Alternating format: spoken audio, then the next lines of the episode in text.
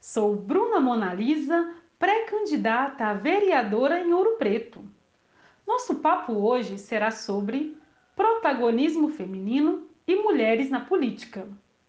Dizer sobre protagonismo feminino é dizer da liberdade da mulher ser e agir como sujeito de sua própria história.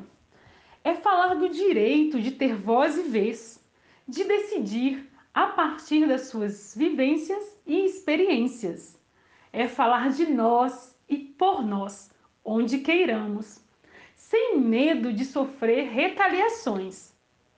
O protagonismo feminino está alinhado com a participação da mulher na política. Em sociedades machistas, a diferença entre homens e mulheres nos espaços de construção e deliberação política é enorme por diversos fatores que se entrelaçam. Como é essa realidade no Brasil, onde a população feminina é de 51%? Em uma escala de 100% dividida entre homens e mulheres, temos no Brasil.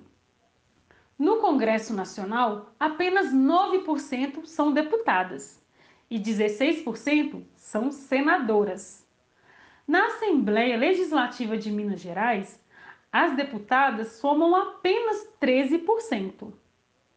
Na Câmara Municipal de Ouro Preto, temos apenas uma vereadora, o que equivale a 6% das vagas. É evidente essa disparidade e as consequências dela nesse processo excludente incide diretamente na vida de cada um e cada uma. Se você não parou para pensar sobre isso, a hora é agora.